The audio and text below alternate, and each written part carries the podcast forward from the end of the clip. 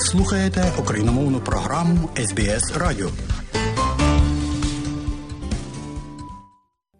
А далі, шановні друзі, у нашій україномовній радіопрограмі Вістки із рідних земель, з якими вас ознайомить сьогодні журналістка Людмила Павленко.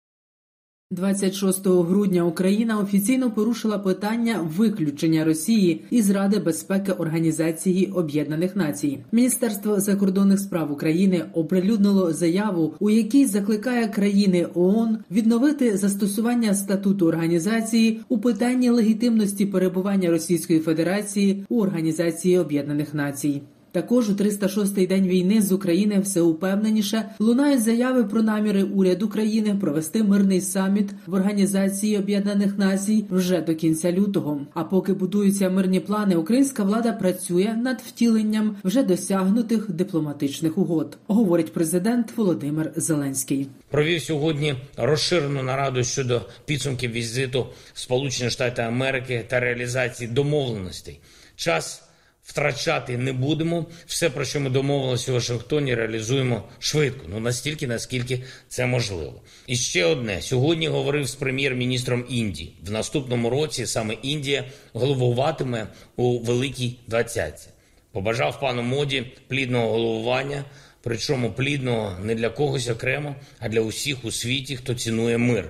Індія може бути більш активною в зусиллях для завершення агресії. Тож сподіваюся, що в наступному році зможемо разом зробити більше для глобальної стабільності. Сказав Володимир Зеленський у своєму щоденному зверненні. Повний виклад звернення президента прозвучить традиційно наприкінці матеріалу. Західні партнери України обережно ставляться до теми денуклеаризації Росії, але про це починають говорити. Питання того, що буде з Росією після її поразки в розв'язаній нею війні, перестає бути табу для світової дипломатії. На цьому наголосив міністр закордонних справ України Дмитро Кулеба. Але раніше ця тема була табу взагалі. А сьогодні вже починають говорити. А власне, що буде з Росією? А власне, якою буде Росія з точки зору географії, з точки зору армії, з точки зору ну володіння ядерною зброєю.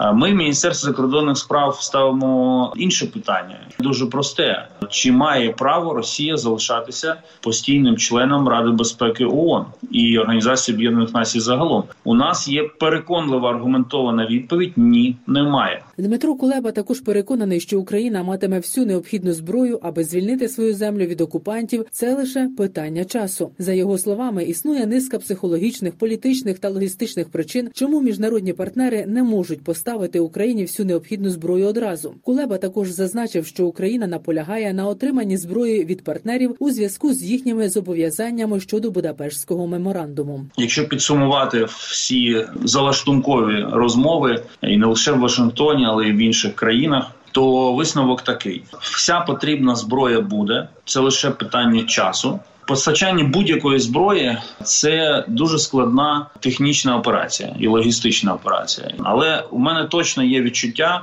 що ніяких табу в питанні постачання зброї немає, і патріоти, за рішення про які привіз Володимир Зеленський з Вашингтона, це найкращий тому доказ. У Росії залишилося ракет щонайменше на 2-3 атаки по Україні з інтенсивністю залпів 70-75 ракет. Так вважає очільник головного управління розвідки України Кирило Буданов. За його словами, промисловість Російської Федерації не здатна покрити ту кількість ракет, яку вони витрачають. Очільник української розвідки звернув увагу на інтенсивність ударів по українській критичній інфраструктурі. Спочатку росіяни робили ці теракти раз на тиждень, потім раз на 10 днів, ще пізніше раз на два тижні. За час повномасштабного вторгнення Росії українські військові показали наскільки швидко можуть опановувати західні види озброєння від партнерів. Про це посол України Сполучених Штатів Америки Оксана Маркарова розповіла в інтерв'ю Суспільному мовленню України. Наразі зауважила, що не може розкривати інформацію, яка стосується навчання українських військових користуватися зенітно-ракетними комплексами Петріот. Критеріями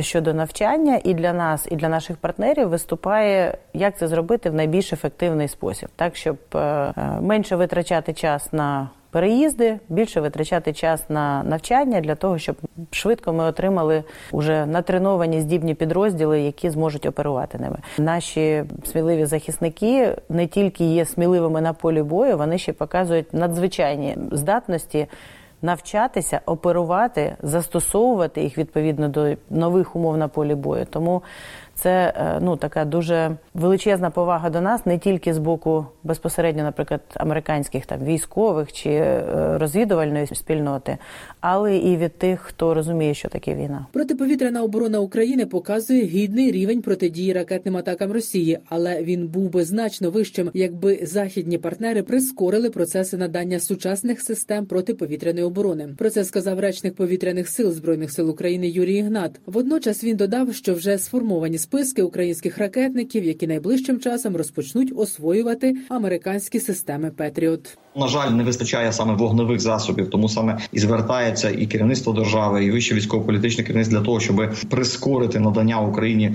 різних систем, зокрема і систем, які можуть боротися проти БПЛА противника. Командувач повітряних сил генерал Атлант Олещук вже має е, список людей, які можуть е, найближчим часом направитись на навчання на цей е, комплекс. Ну зрозуміло, що Петріотом можливо буде трішки довше, там кілька місяців, можливо, займе, тому що потребує навчання, все ж таки, тому що дійсно техніка складна, дуже дороговартісна і потрібно власне підготувати фахівців. Юрій Ігнат також підтвердив, що на аеродромі в російському місті Енгельс розміщуються стратегічні бомбардувальники. Саме з нього, зокрема, злітають російські літаки, які атакують цілі в Україні. І саме на цьому аеродромі вже вдруге відбулися вибухи. Міністерство оборони Росії підтвердило повідомлення, які з'явилися вночі проти 26 грудня щодо вибухів на військовому аеродромі у місті Енгельс у Саратовській області, де базуються стратегічні бомбардувальники. Як стверджує російське відомство, засоби протиповітряної оборони, начебто, збили на малій висоті український безпілотник. Унаслідок падіння його уламків троє російських військових загинули. Авіатехніка не постраждала, кажуть у російському міністерстві оборони. Далі коментар речника повітряних сил України Юрія Ігната. Ну на жаль, можливості у них ще е, великі є. Так мова лише йде про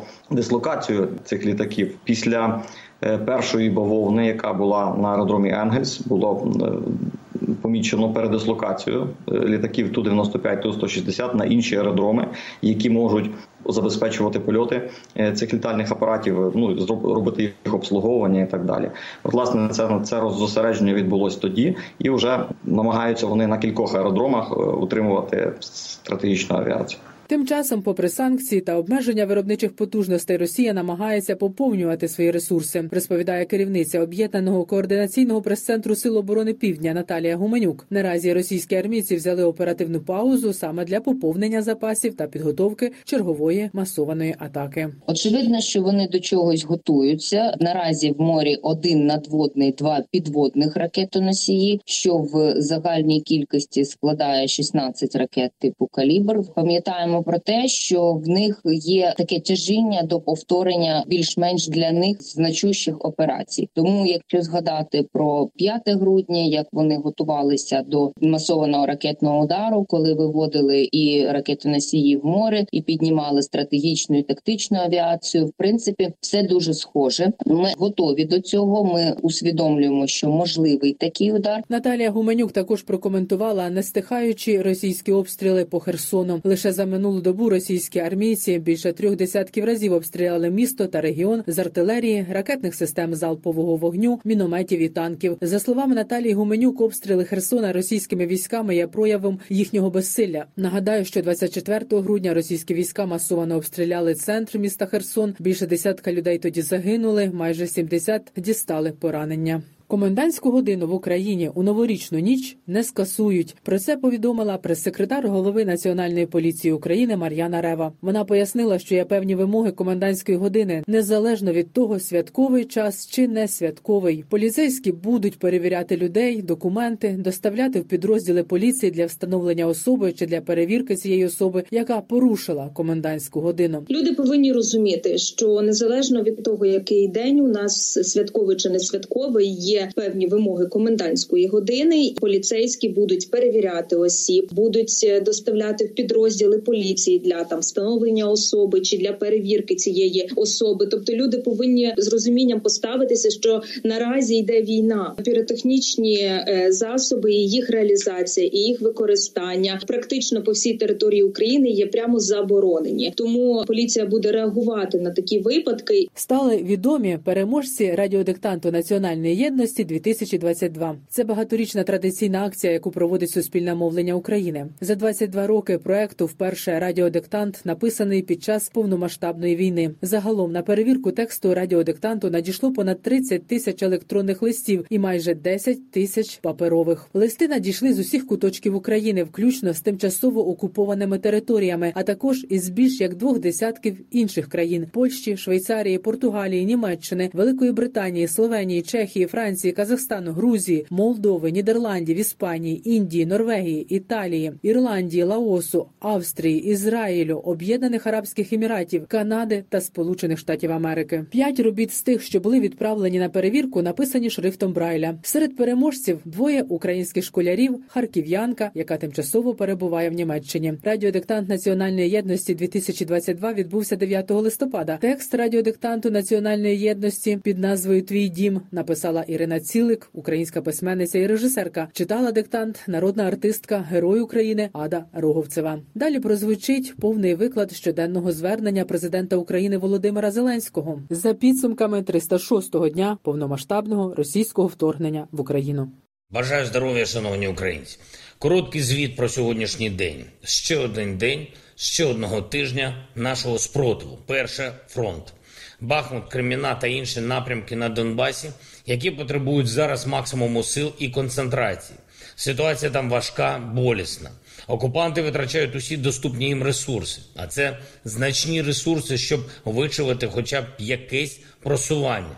І я дякую всім нашим хлопцям, які стоять на позиціях, стоять міцно і які все ж знаходять можливості, щоб не тільки нічого не втратити, а щоб вибивати окупантів, мінусувати їх.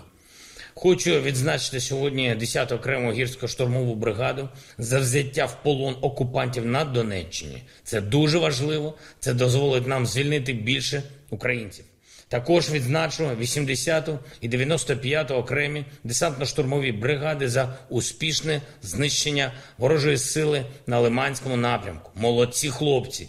Чим більше окупанти втрачають, тим більше часу ми всі виграємо для України. Друге енергетика. Хочу подякувати усім працівникам енергетичних підприємств, усім ремонтним бригадам за те, що цієї суботи і неділі, у святвечір і Різдво вдалося дати людям більше енергії. Звичайно, дефіцити зберігаються. Відключення ще продовжуються станом на цей вечір. В різних регіонах України близько 9 мільйонів людей відключені. Але кількість і тривалість відключень все ж поступово зменшується. Дякую кожному і кожній, хто забезпечив цей результат. Сьогодні я провів спеціальну нараду з урядовцями щодо ситуації в енергетиці та інфраструктурі. Готуємось до наступного року і не лише до зимових місяців. Є загрози, які маємо усунути. Є кроки, які мають бути зроблені, і держава їх обов'язково зробить. Третій пункт провів сьогодні розширену нараду щодо підсумків візиту Сполучених Штати Америки та реалізації домовленостей.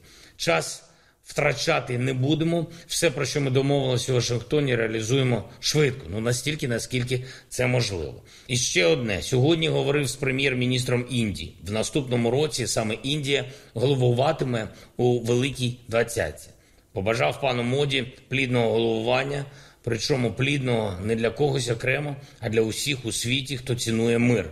Індія може бути більш активною в зусиллях для завершення агресії. Тож сподіваюся, що в наступному році зможемо разом зробити більше для глобальної стабільності. Я дякую всім, хто працює заради України і не дивиться, чи свято, чи вихідні, чи будні. Дякую кожному і кожній, хто воює за Україну. Я дякую всім, хто допомагає нашій державі. І, будь ласка, не забувайте, що треба бути готовими до російських ракетних атак або провокацій. ППО готується, держава готується, кожен має підготуватись. Зважайте, будь ласка, на сирени. Слава Україні!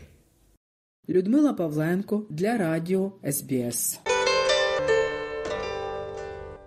І далі нагадуємо, що україномовна програма Радіо СБС щодня подає вістки з рідних земель та огляд новин бюлетеня СБС Радіо. Заходьте на нашу веб-сторінку www.sbs.com.au Ukrainian і також на нашу сторінку у Фейсбуці. Ви можете слухати наші радіопрограми також і через мобільні додатки App і Google Play. Слухайте Радіо СБС сьогодні і завжди.